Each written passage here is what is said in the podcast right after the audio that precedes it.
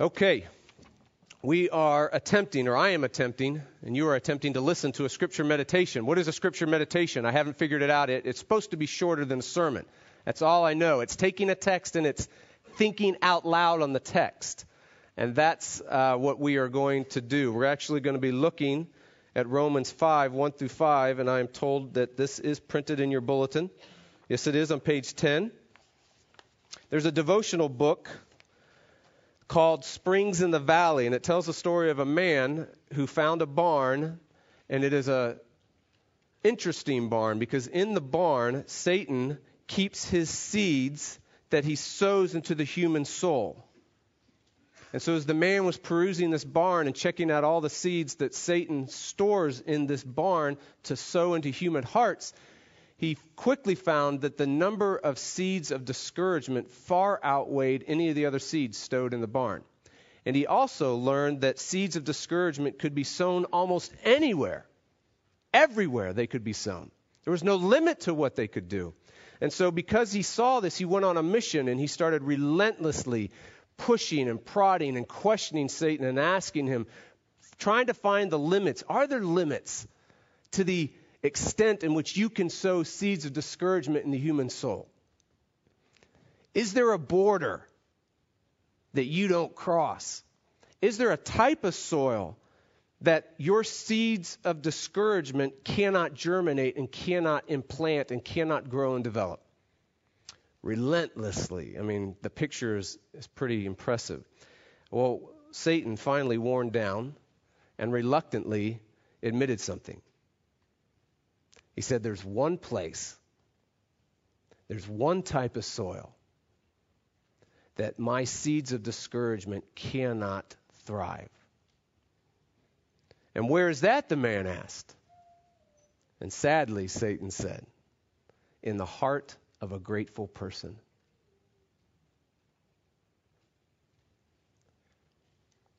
In the greatest letter ever written, the Apostle Paul says, not giving thanks to God is the root of all human sin and human misery. That it is the root of all personal and emotional fractures, relational fractures, worldly system fractures. That everything could be traced eventually down to one root. And he talks about it in the greatest letter ever written in Romans 1. He talks about they did not give thanks to God, and it was their undoing. So, how do we, since we're thinking out loud on Thanksgiving weekend here, how do we give thanks to God? How do you become a grateful person? How does that happen? I mean, how does it really happen? I mean, beyond, you know, saying grace at the meal every time you sit down to eat. Bowing your head in front of your coworkers and all that. How do you really become genuinely a really grateful, thankful person? Now, the answer is simple, but it's easily missed. And please bear with me here. Why are we thankful? If we were to kind of look at the DNA of thankfulness, if we were to cut it open, what does it consist of? What is thankfulness in its essence? What is it? This is this was fascinating for me. It might not be for you, but it is for me. Think about it out loud. We are thankful to someone because they did something for us. They gifted us. They graced us.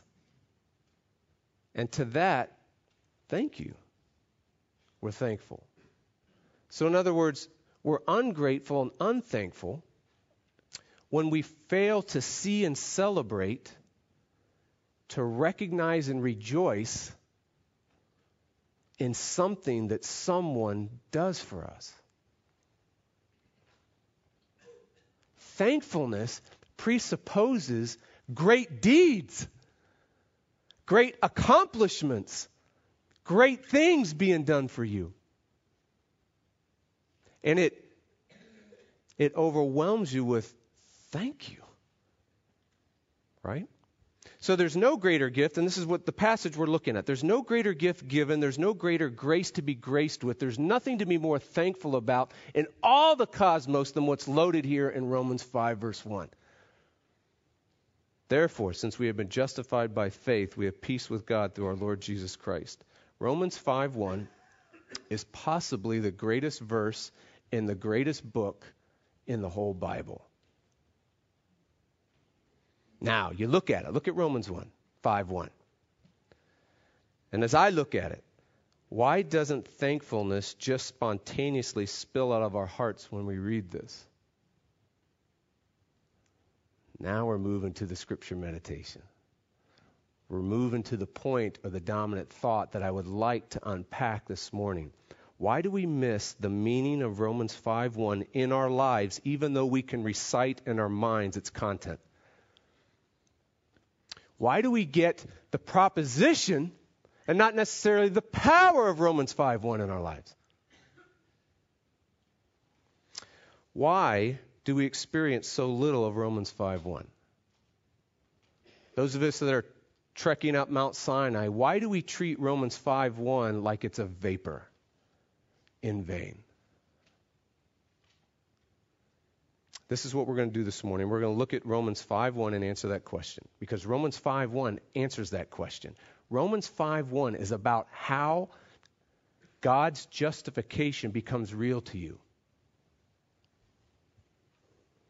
how it moves from an awe inspired exposition to be understood to work deeply and powerfully made real in your life.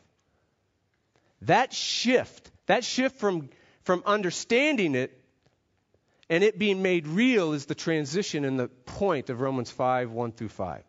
That's what we're going to look at. So please stand for the reading of God's Word, Scripture meditation.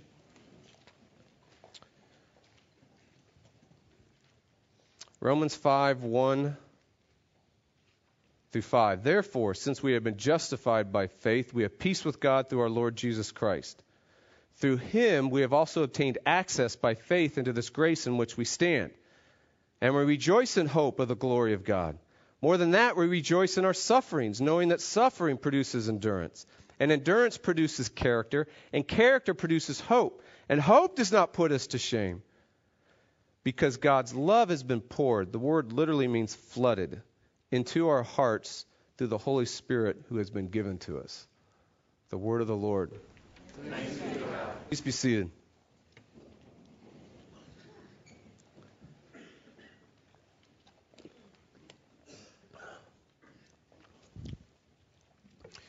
Lord, we ask that these moments that we have in this text would be moments in which you actually give and grant what you say.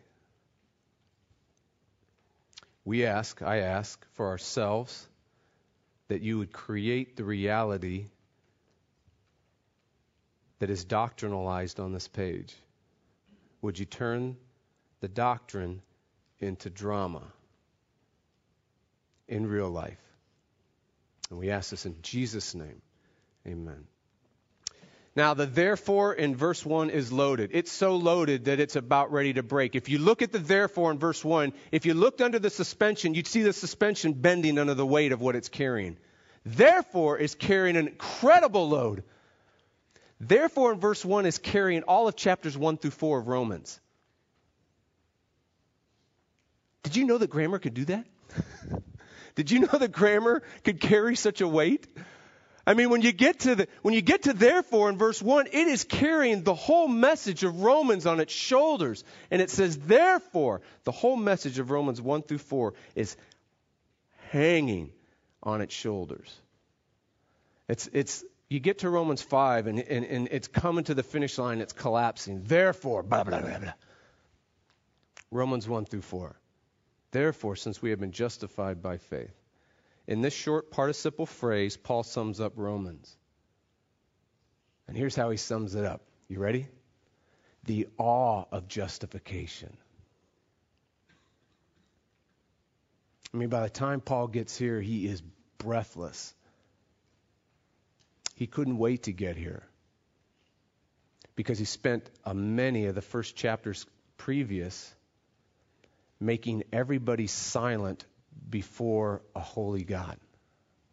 And so by the time he gets here, he is breathless, he's excited, he can't stand it. I mean, how many times is he talking about rejoicing? Anytime someone talks about rejoicing and sufferings, you know something's going on with them. They're not different. Something extraordinary is going on for someone to say, and more than this, more than the presence of God, we rejoice in our sufferings. Can you imagine? This is otherworldly. This is breathtaking. He's in awe, and he's just saying it. And here we are. We start right there. Now, many of us, though, we get the proposition of justification. We get this. You right now can give me the catechism answer. Many of you. Most of you. The kids can. Kids? Can you? Okay, good. They can. We get its definition, we get its doctrine, we get its thought, we get its idea, but the, the proposition we get, but the power is more elusive in our lives. Richard Lovelace is a church historian. He's a scholar of spiritual revivals and awakenings on the, on the individual level and on the corporate level. He is a professor highly respected in this field up in Gordon Seminary in Boston, outside of Boston, Massachusetts. And he writes, It is therefore not surprising that many congregations which are full of regenerate people, he's talking about Christians, many congregations that are full of Christians, real Christians, regenerate people, are nevertheless not very alive spiritually. Wow. What do you mean? Well, you go on, you find out here's the reason he gives for our spiritual dullness, for all of our spiritual dullness. It's interesting. First, you got to see how interesting it is and the answer that it's not. In other words, the reason for our spiritual dullness, as he's going to affirm, is not because of the absence of spiritual disciplines and spiritual gifts, spiritual willpower not even evangelism and personal holiness, not even a, a commitment to want to be more spiritually alive. It's not the absence of that. That's kind of shocking. And he also says it's not the absence of some secret access to the Holy Spirit. And remember, this is a student, a scholar of church awakenings and church revivals in the history of the church. From the Reformation, all of them, Pentecost, Reformation, First and second. And he also says, I mean, more contemporary today, because I think we get swept up in this, it's also not the absence of exciting, inspiring worship music and worship services. That's not the reason.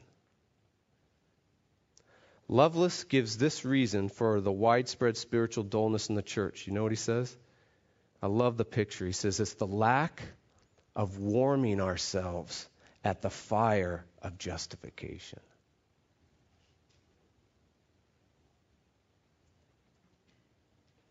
the lack of having your heart and your life warmed at the fire of God's justifying grace and justifying love. That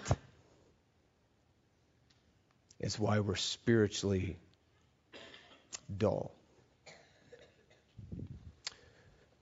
So, how does justification become real to us? Romans 5, 1 through 5 is after that question. Now, before we answer that question, we've got to all get on the same page in our understanding of what the awe of justification is, okay? So let's do that, and then we're going to move into how it becomes real to you. So let's get it down what it is. Let's get down verse 1. We need to understand what that means. Justification is the driving longing in the human soul. Every time I say this, I think of Dave Hunt in our class on Wednesday nights. Ready, Dave? The God shaped hole in the soul, right? The texture, the specific texture of the God shaped hole in the human soul is carved out of and in the shape of justification. We must have it, we cannot live without it. If we do not have justification, we experience an emotional death, a personal death. And this personal death, this emotional death, is demonstrated and evidenced by dominating dark emotions in our life. Things like despair and depression, fear and anxiety, a driven, driving, running yourself into the ground kind of work ethic, a demanding, gotta have perfectionism. Okay, and another disturbing dark emotions. And it's not like all of a sudden you have a blue day, but it's the kind that overrun you. It's the kind that are uncontrollable surges that you cannot flick your switch or flick your willpower to control. They just manifest themselves to you, and you don't know what's going on. Justification is not an option. It's not like having three months of pay in your checking account. And some of you think that's not an option. Good for you. The rest of us would love to know how you do that. Right? But that is not, justification is not an option. We must have it. If we don't have it, we will try to find it somewhere. It is the driving, defining, longing of the human soul. Now, justification is pictured in Jesus' story of the two lost sons. So what we're going to see in the in the story of the two lost sons is justification as doctrine turns into drama. It's just pictured in story. And the drama really starts moving as soon as the father sees his younger lost son. I mean, this is an unbelievable story. We got to re-enter it. There's a great book written on it, The Prodigal God fascinating, powerful story. But when you get that, when you see, when the father sees the lost son, all of a sudden the doctrine turns into drama. Because when the father sees the lost son, he loves to see the lost son. He delights to see the lost son. He's not seeing when he sees the son thinking in his heart, in his actions, in any part of him, oh no. I mean, like he's got to hold his nose. And his disappointment is just all over his face, even though he's smiling. Welcome back, son. Yeah. He delights, he loves to see the lost son. And as soon as he sees him, it's now a blur of action because he takes off running. And what we got to see in this text is older, ancient Near Eastern men don't run. First of all, they're wearing dresses. You don't run in a dress. Second of all, it's completely undignified. It's completely dishonorable for an elder, ancient Near Eastern man, man to tuck up his robe, not his dress, and take off running for his son. And when the father gets there, it's overwhelming. The, ter- the scene turns into a blur of hugs, embraces, kisses, and giftings. Before you even know it, he's embracing him. He's kissing him. He's taking off his royal robe, putting it around his son. He's taking off his royal ring, giving it to his son. And all of a sudden, the son's status is changing right before his eyes. All of a sudden, the kingdom of his father is being given right before his eyes. And the son is just standing there, being graced, being gifted.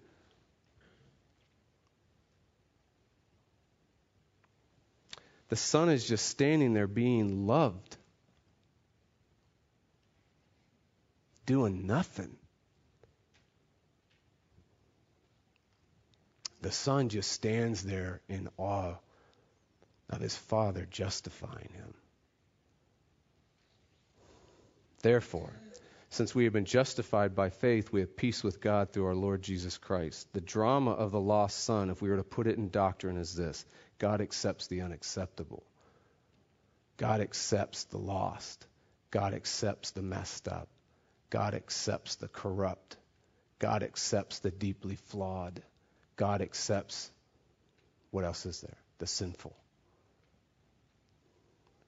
God warmly takes in and welcomes the stranger, the cosmic outsider, the one who's homeless. It's another picture throughout the scriptures another picture all the way back in Jeremiah that's now even brought into full clarity here in Romans is that God lovingly clothes the naked. God lovingly clothes, clothes the unrighteous and the ungodly, the cosmic failures of the world. But get this, he, he lovingly clothes them with the most precious commodity in all the cosmos he lovingly clothes them with the royal robe of righteousness of his own son. This is astounding. This is unbelievable that, that God Himself takes the corrupt and the ungodly and the unrighteous and the naked and the deeply flawed and the powerless and the hopeless and the despairing, and he gives them the most precious commodity in all the universe his own son's righteousness. Justification. God justifies the ungodly, and there's now peace with God. Verse 1.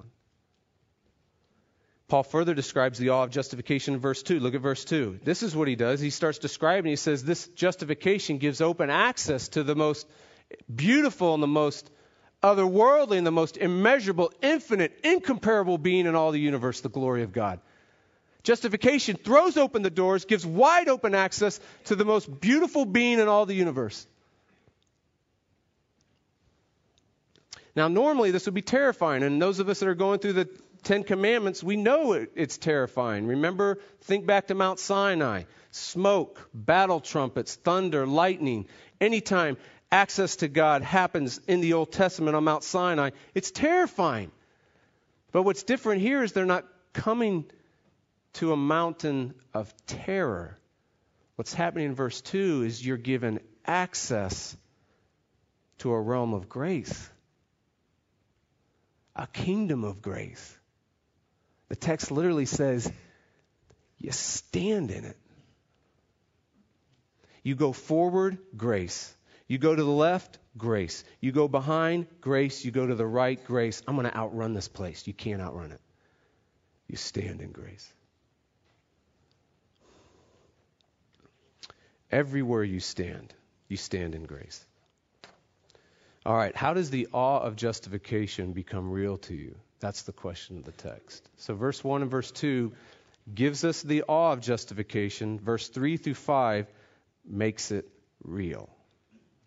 How does that happen? How does it reach us? How does it restructure us? How does it become real? How does it, as Edwards to say, listen, I can tell you about honey all day. You got to taste it. How do you taste it? How does that happen? Give me three preliminary thoughts and then we're going to answer it. Here's the first preliminary thought we can't control the answer. The realities of verse 3 through 5 you cannot control. It's a God work, it's a Holy Spirit work. Now, this is good news. It's good news because genuine thankfulness will arise and start there. You really become a grateful, genuine, thankful person when we begin to get that it's a God work. Okay? Preliminary thought number two even though we can't control it, we can ask Him for it. We can ask God to make Jesus real to us. We can ask Him to make justification real to us. We can ask Him to do it. In fact, that is one of the major forks in the road in this passage. Those who ask, those who don't. It's a real fork in the road. I mean, it seems so simple, doesn't it? But we can ask him to make himself real to us, or we don't ask him. These are, this is a real, real significant choice. Okay? Preliminary thought number three, the last one. The elements of the answer we're going to look at are not in a wooden order. It's tend to, and sometimes it's taught as if first you get this one, and once that one's completed, you get this one, and then when that one's completed, you get this one. It's not a wooden order. It's more symbiotic. It's more like pistons going up and down. The up is distinct from the going down, but they happen together. They're symbiotic. They work together. So the things, the elements that we're going to look at in verse 3 through 5 are together. They're distinct, but they're inseparable. They're together. They work together. They each overlap into the other. And they each work back into the other, even what's been worked back into them. Okay? So it's not wooden, this, enter out of that door, shut that door. Now we get this, and then we get this. All right? You with me? All right, here we go. You ready? First one How does the awe of justification become real to us? Answer by suffering.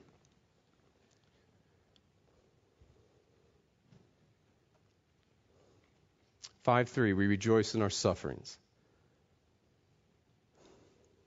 Suffering gets our attention. Pain does that. One summer in college, I was in a summer missions project in Wildwood, New Jersey. Right across from the place that we lived was like my second home. It was called Attila's Gym. I mean, it was the old school gym, not the ones you go in, you don't sweat because the temperature's perfect. Can't stand those gyms. This one, no air conditioning, bars on the windows, big dudes, lots of sweat, lots of grunting, lots of testosterone. Great place.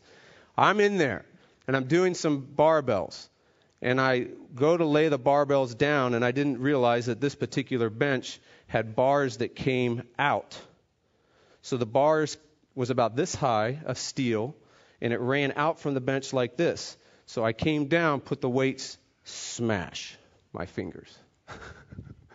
this finger blew up instantly. And I thought, ah, no big deal, it'll go away. We had our meetings that night, three hours of meetings. The pain was all consuming. I couldn't listen. I couldn't look at the scriptures. I couldn't sing the songs we were singing. I couldn't pray. All I know, my finger was killing me. I said, ah, it'll go away. I go to bed. I can't sleep. If I moved it anywhere below here, it was throbbing and hurting, consuming pain, right? Finally, the next day, I couldn't take it any longer. I went over next door to the girls' lodgings and I said, Does anyone have a needle? Yep, here's a needle. I went into the kitchen, turned on the burner, got it. It was red hot, laid the needle on the burner, got the needle red hot, took it to the outside of my nail and stuck it in. Finger explodes. But boy, the relief. the relief was phenomenal. Pain narrows your options real quick. Suffering brings us to another fork in the road. You can either call upon God in your suffering or not call upon God in your suffering. I mean, Hosea gives one of the most dreadful, terrifying pictures, I think, of suffering you can have. It describes a person writhing in pain on their bed but refusing to call upon the Lord. Quote, they do not cry out to me from their hearts, but wail upon their beds. It's a fork in the road. When you suffer, you can call upon Him or not. Now, the last thing I want to say about suffering is don't make the mistake of thinking that only righteous suffering is one of the links that make it real. In other words, yeah, we know suffering. Suffering is one of the links of making justification real. This is the first link we're looking at. But it's righteous suffering. I mean, the, the, suffering that comes from my sin and the suffering that comes from my idolatry, the suffering that comes from me messing things up. That can't be a part of making it real. That can't be. That kind of suffering is the consequences for my mess ups. It's the consequences, it's the punitive punishments that I deserve that have nothing to do with the make it real justification chain. Do not make that mistake. The Bible knows no such dichotomy of suffering, no such distinctions of suffering. And Paul later attacks that kind of thinking when he goes to Romans 8:1. He says, "Therefore there's now no condemnation for those who are in Christ Jesus." No condemnation when you suffer. This is not punitive. No condemnation when your suffering is because of your own idols killing you. There's no condemnation. That suffering is not punitive. It's not like, well, you know, God loves you, but the consequences are still there, son. What kind of consequences? The punishing kind? The I'm mad at you kind, there's now no condemnation. Even in your suffering as a Christian, because it's your own mess. Consciously, you did it and entered into it, and it became your mess, or you're discovering a new mess in you that you didn't know it was this big a mess. But you're discovering it. No condemnation. It's never punitive. It's all lovingly directive now. Another word would be fatherly discipline now. Okay? All right. We rejoice in our sufferings. Notice it says it's plural. It's not pl- it's not singular. We rejoice in our suffering, never to have another one again. We rejoice in our sufferings, knowing that suffering produces endurance. How does the awe of justification become real to us? By enduring.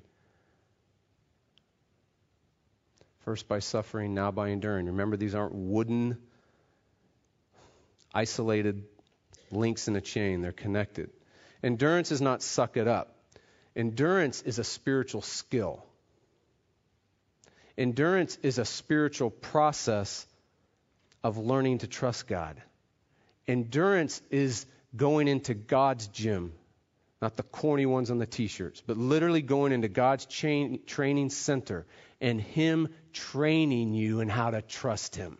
Him coming in and taking you into His process, His school, His training. How He helps you, teaches us to trust Him. How He works into your heart real hope. In a process, in a school. The book of Hebrews, the Hebrew writer says, listen, it's painful. Working out is painful. But it produces a crop of righteousness and peace. And notice the word by those who have been trained by it. Endurance is a training process. Endurance is a place where you go to have stuff you didn't have before become yours. It's training, it's boot camp, it's a new way of living, it's a spiritual makeover. Now, God delights in endurance because God is the God who endures. The reason why He delights in endurance is because it's an aspect of His character. God perseveres forever in loving kindness, we're told. In the scriptures, Hesed is said, it endures forever. The literal word, endures forever. So God perseveres in mercy. He perseveres in hope. He perseveres and endures on behalf of his people. Not only that, Jesus has said, for the joy set before him, he endured the cross. So what's happening in endurance is something that's really godlike. What's happening in endurance is you're in that school and you're enduring, you're learning to trust God, and God is carving endurance and real stuff into your soul. That's what's happening. And endurance, notice what happens next, produces character. So we're moving here. How does the awe of justification become real to us? By tested character. Tested character is not a pass or fail test. If it was, we all fail. So we've got to eliminate that kind of understanding of when God tested Israel. Oh, are they to pass this test or not? And one level it is, but on another level it's not. And what I mean by this, I got to get redemptive historical here. Yes, the nation of Israel was tested, just like Adam was tested, because they are different than you and I. We didn't sin and do not sin like Adam did in the sense that I'm a human representative of all of you. And what I do, I'm sorry, is dependent on me to affect you. But the essence, the reality is we're tested not in a pass or fail way, but we're tested in a way that actually creates what God is after. In other words, endurance produces a tested character. When you're in the school of God's training, in the process of God's gym, while you're enduring, while you're learning to trust God, while hope is being worked into your heart, when that's happening, you change. You know, the old image is the, the dross comes off the gold, which is faith, and it's scooped away. The heat's turned up, the impurities rise, it's scooped away. You begin to change. So, endurance, in that, while you're enduring, while you're in that season, real life change is taking place. Okay? But notice, it's not the kind of life change that you and I crave after. It's not the kind of, oh Lord, help me, change me. Oh, I'm changed. It's, oh Lord, help me, change me. You bet. We're going into the valley of deep darkness, son, and we're going to be here a while. No, let's go another way. Endurance produces life change. Change life. Now, look what's happening. What's next? And tested character does what? It produces hope. How does the awe of justification become real? Suffering, endurance, tested character, hope. Hope grows out of the soil of tested character. Hope grows out of the school of suffering.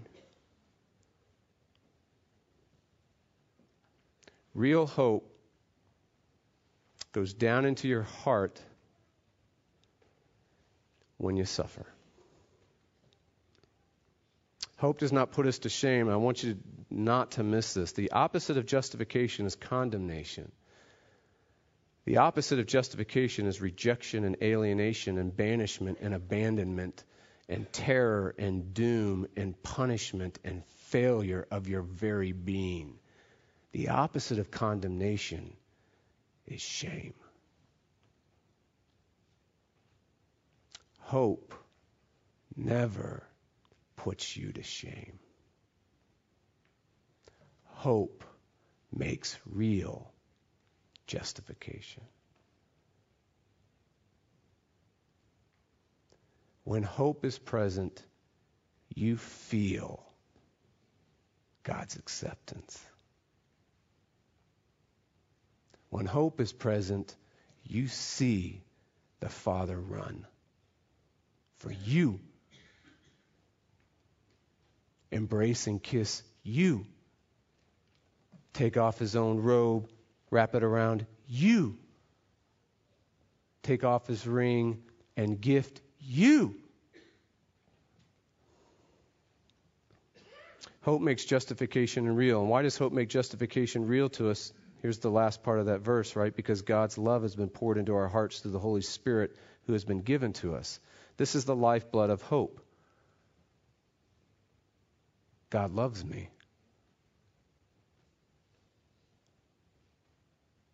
God loves me. Real justifying love.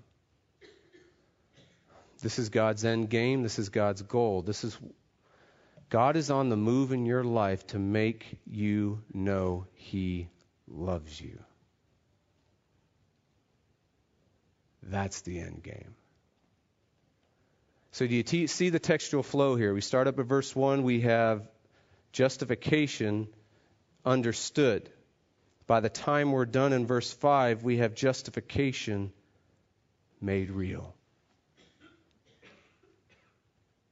Romans 5, 1 through 5 is real Christianity. It is the Christian life. It's not extraordinary. It's not different. It's not a higher plane. It is Christianity. All Christians live and walk in Romans 1, 5, 1 through 5. Romans 1 through 5 is how you become a grateful person. Romans 5, 1 through 5 is how justification becomes real to you. So here we go. Justification understood, the awe of justification. How does that become real? Well, understand it. That's a good thing. Understand what it is. Suffering, endurance, tested character, hope, justification made real. Amen.